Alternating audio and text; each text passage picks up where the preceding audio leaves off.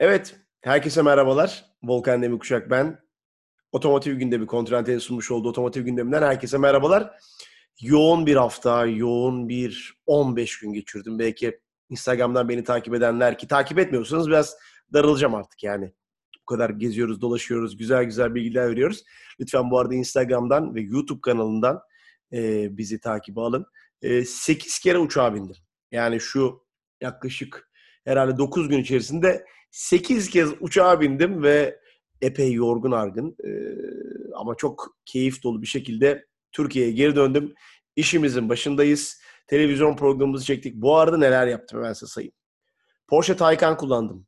Bugün bahsedeceğim. Ondan sonra. E, Toyota Yaris Cross lansmanına gittim. Mili Miglia, dünyanın en güzel klasik otomobil yarışı Mili Miglia'ya gittim. Porsche'nin elektrikli teknesini kullandım. Düşünüyorum sonra başka ne yaptım. İki televizyon programı. Bolca güzel şey yaptık. Yani nihayetinde otomobil tekne... Bu, da bir de, bu arada bir de dipnot vereyim size. Bu hafta otomobil sevenlerin yanı sıra bir de şöyle bir şey yapayım. Bir de saat e, gezisine gittim. Saat fabrikasına gittim. Ulis Narden dünyanın en önemli, en eski saat markalarından, en eski saat üreticilerinden, deniz tutkunlarının çok iyi bildiği markalardan biri olan Ulis Narden'in e, Cenevre'nin bir buçuk saat dışındaki manufaktur diyor bunu İsviçreliler. Ben onu hala fabrika diye Türkçe'ye e, kelimesi varken kullanmaya devam ediyorum. Üretim tesisinde, fabrikasında ve e, özel tasarım atölyesinde gezme şansım buldum. Çok güzel bir bölüm başlıyor. Hangisinden başlayacağıma karar vermekte zorlandığım bölümlerden bir tanesi Continental destekleriyle. Şimdi bu hafta şöyle söyleyeyim size. Daha önceden beni takip edenler bilirler. Ee, aslına bakarsanız biraz şans, biraz talihle birlikte 2016 yılında e, BMW ile birlikte o dönemin BMW başkan yardımcısı e, Bernard Kunt'la birlikte BMW 328 1939 model 328 ile Brescia'dan Roma'ya, Roma'dan tekrar Brescia'ya bir yol hikayesi yapmıştım. Bu hikayenin adı Mille Miglia yani bin mil İtalyanca bin mil anlamına geliyor. Yaklaşık 1650 kilometrelik bir yarış. Totalde 1800 kilometreye yakın bir yol kat ediyorsunuz. 4 gün sürüyor. Dünyanın en özel, en klasik, en müstesna otomobilleri. Müzeden fırlamış otomobillerin hepsi karşınızda. Ben de 2000 yanılmıyorsam 19'da bir kere daha yarıştıktan sonra buna e, seyirci olarak katılma şansına sahip olmuştum. Türkiye'de sağ olsun e, Chopar markası bu arada Chopard'a e, yarışın resmi saat tutucusu 1988'den bu yana. Türkiye distribütörü Tektaş da beni davet etti. E, İsviçre'deki partnerlerimizle birlikte orada e, iki gün Milimilya yarışını oradan kokladım sıcağı sıcağına. Çok da güzel bir video çektim size. Onları da izlemenizi tavsiye ederim. Yarış Brescia'dan Milano'nun İtalya'yı bilenler için Milano şehrinin biraz kuzeyinde Brescia adlı bir e, ilde başlıyor. Oradan Parma'ya, e, oradan aşağı Roma'ya, oradan tekrar yukarı doğru e, Milana ve Brescia üzerinden yarışın noktalandığı dört günlük bir yarış. Şöyle söyleyeyim size. Bir anda bakıyorsunuz etrafınızda Porsche 356 görüyorsunuz. Bakıyorsunuz oradan e, Bentley'ler görüyorsunuz. Kuntaşlar, Muntaşlar. Kunta, bu arada Kuntaşları nasıl görüyorsunuz onu da söyleyeceğim size. Yani yeni otomobiller de var. Neden? Eski otomobilleri takip eden kulüpler var. Bir anda bakıyorsunuz bir anda 905 tane 911 çıkıyor karşınıza. 1939 model, 1930 model Porsche'nin arkasında yepyeni 2022 model Porsche'leri görüyorsunuz. Onlar da destekçi olmaya geliyorlar. Ya da oradan birazcık daha ilerliyorsunuz. Bir anda bir 15 milyon euro, 10 milyon euroluk bir Rolls Royce'la karşılaşıyorsunuz. Onu geçiyorsunuz. Bir anda Alfa Romeo kulübü karşınıza çıkıyor. Yeni ve eski Alfa Romeo'ları ki Tonali'yi çok gördüm orada İtalya'da karşınızda oluyor. İnanılmaz bir etkinlik ve ben de müsaadenizle bir kahve içiyorum. Orada hakikaten e, olağanüstü bir deneyim yaşadım. Size şöyle anlatayım. Bir ülke bir yarış için orada ve o hafta sonu tamamen herkes sokaklarda otomobillerin önünden geçmesini elindeki kahveyle, içkisiyle, yemeğiyle bekliyorlar. Balkonlarda insanlar heyecanlı milleti alkışlıyor. Bütün yarışçıları bu sene 425 tane sporcu ve e, otomobil katıldı. E, her otomobilde iki kişi var. Hatırlatmakta fayda var. Artık da bir teknolojinin fazlaca kullanıldığı bir yarış bu. En hızlı olmak amaç değil, en süresinde gidebilmek amaç.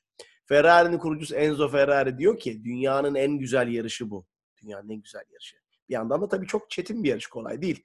Ama e, zorluğundan daha ziyade keyfi çok daha ön planda. Yine bu sene BMW takımını gördüm.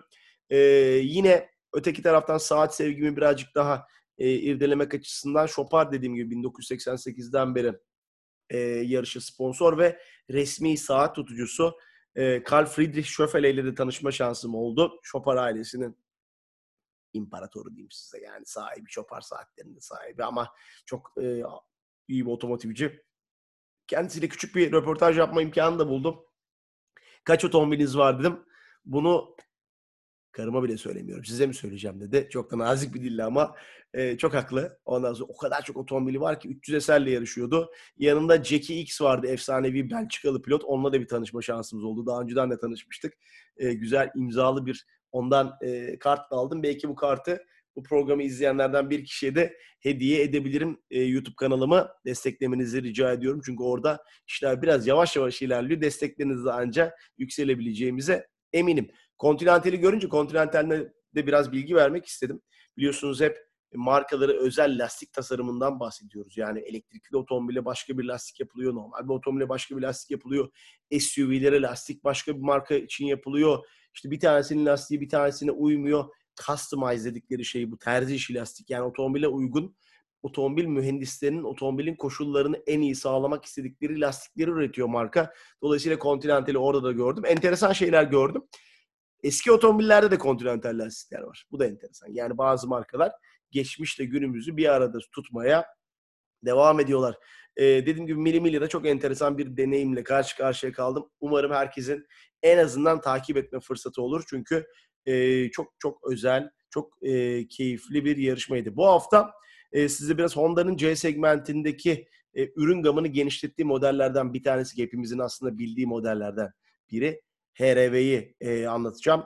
E, e-HEV adında biliyorsunuz yepyeni bir hibrit versiyonu da Türkiye'de satışa sundu. Yakın birkaç ay oldu e, satışa sunalı. O yüzden fiyatlarla ilgili hiçbir şeyden bahsetmeyeceğim. Çünkü fiyatlar Türkiye'de her gün değişebiliyor. Ben de bundan çok hoşlanmıyorum. Fiyattan bahsetmiyorum.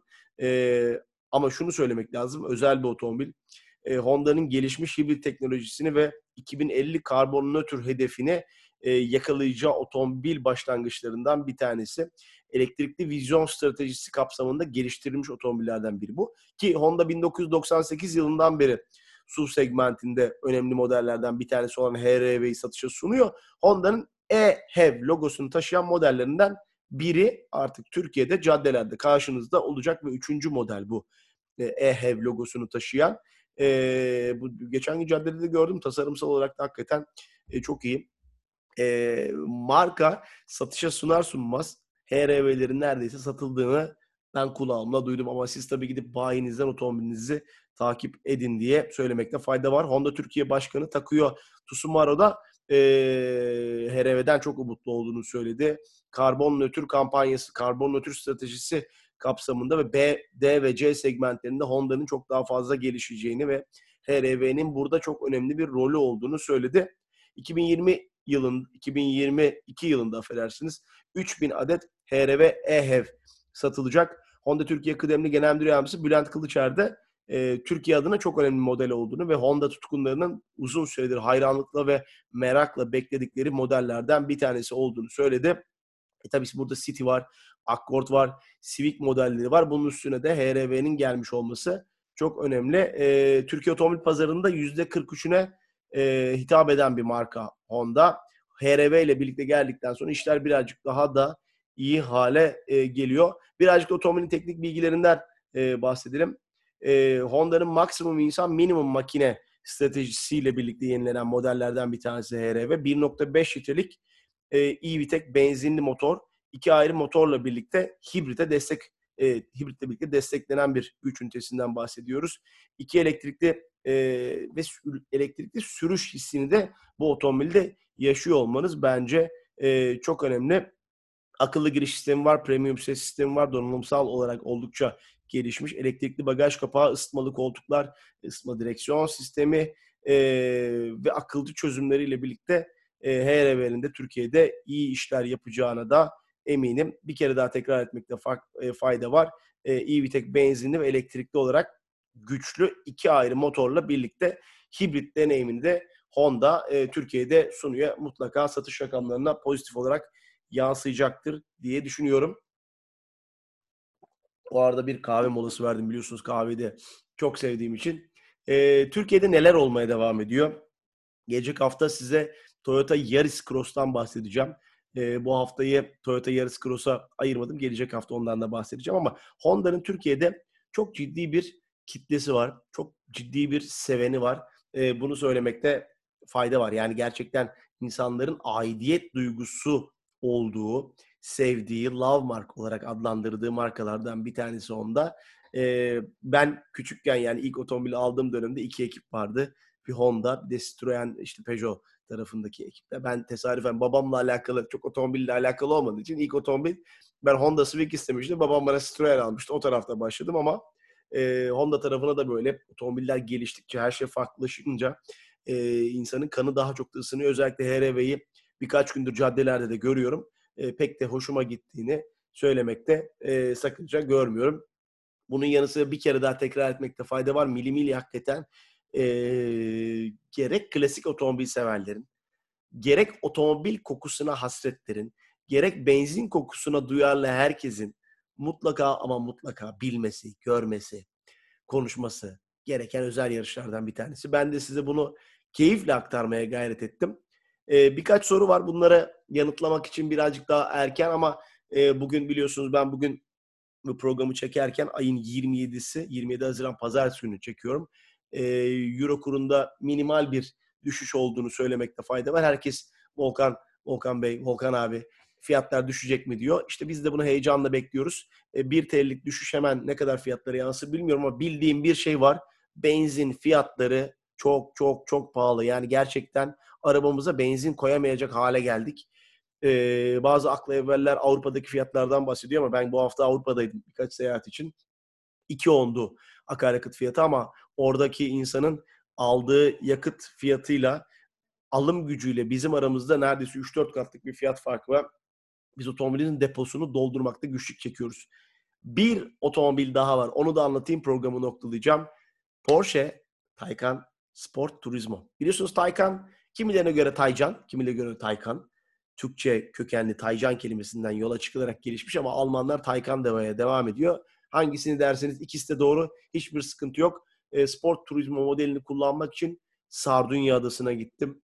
E, iki farklı versiyonu kullandım. Bir 597 beygir gücünde e, versiyondu. Bir tanesi de Turbo S'te 1000 Nm torku vardı. Sardunya Adası'nın tek şeritli fıstık gibi yollarında diyeyim. Kenarında denizi görüyorsunuz. Önünüzde tek şerit. Ama tabii yollar sizin çok fazla hızlı gitmenize müsaade etmiyor. Otomobilin aslında kapasitelerini zorlamanıza çok da fazla müsaade etmiyor. Ama biz çok büyük keyif aldık. Sport Turismo'nun Cross Turismo'ya benzerliği olduğunu söylemekte fayda var ama otomobilin tasarımı ve e, tavan yüksekliği birazcık daha fazla. Bagajı birazcık daha büyük. Dolayısıyla e, bu otomobili şu ana kadar Taycan ailesinde en çok beğendiğim Taycan'ın bu olduğunu söylemek lazım. Gönlüm buna hemen kaydı. Otomobil sizi ok gibi ivmelendiriyor. Müthiş bir yol tutuş kabiliyeti var. Devasa kaliperleriyle çok iyi duruyor. Dururken de size fren rejenerasyonu sağlayıp otomobilinize ekstradan bir e, menzil sağlıyor. E, otomobilin cam tavanı hakikaten çok özel. Parmağınızla şöyle yapıyorsunuz bir anda butonun üzerine cam tavan tamamen elektrikli bir şekilde açılıyor. Kapan daha doğrusu açıp kapanmıyor. Bir hologramik ekranla birlikte sizden güneşi, güneşten sizi kesiyor. Arzu ederseniz tavanı tabii ki açabiliyorsunuz. Dolayısıyla e, Porsche bu işlere çok eğilim göstermiş. Oradan da atladım. Porsche ile bugün programı bitireceğim diyorum ama bitirmiyorum. Oradan da atladım. E, deniz kenarına gittik. Porsche'nin global bir işbirliğine imza atmaya aday olduğu Sloven Greenline markasının 40 feet'lik yaklaşık 11.9 metrelik elektrikli teknesini test ettim. Önce otomobili kullandım. Ardından da Porsche'nin teknesini test ettim. Onun da videosunu çekiyorum.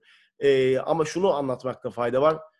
Markalar elektrifikasyon konusunda gerçekten bir şeyler yapmaya çalışıyorlar ve bu yaptıkları şeyler çok iyi noktalara gidiyor. Ee, bazı şeyler verimli değil, bazı şeyler daha verimlilik konusunda yeterli değil. Evet, menzil konuları Sıkıntılı mı? Evet. E, ama hızlı şarj çok önemli. Bunun yanı sıra e, elektrifikasyon tarafında kolay şarj edebilirlik çok önemli. İşte tekneyi normal prize bağlayıp şarj edebildiler. Yanımda bir AC-DC vardı. Ona da şarj edip e, hızlı şarj edebildiler. Tekne bir saat, e, iki saat rahat rahat seyir yapabiliyor. Tekrar şarj oluyor, tekrar seyir yapabiliyor. Güneş enerjisinden besleniyor. Tavanında güneş panelleri var. Hakikaten çok enteresan ve yaklaşık 550 bin euroluk fiyatı da var. Türkiye'de bu tekneyi de yakın dönemde kullanacağımı tahmin ediyorum. Size bunu da söyleyeyim. Green Line e, de markanın adı. Bu hafta tekne, otomobil ve saat dolu bir program oldu. Ulis Nardenli programı gelecek haftaya saklıyorum. Çünkü orada anlatılacak çok fazla hikaye var. Saat severler takipte kalsın. Çok sevgiler. Continental'in sunmuş olduğu Volkan Demirkuşak'la otomotiv gündemi bu hafta dop doluydu. Gelecek haftada karşınızda olacağım. Hoşçakalın.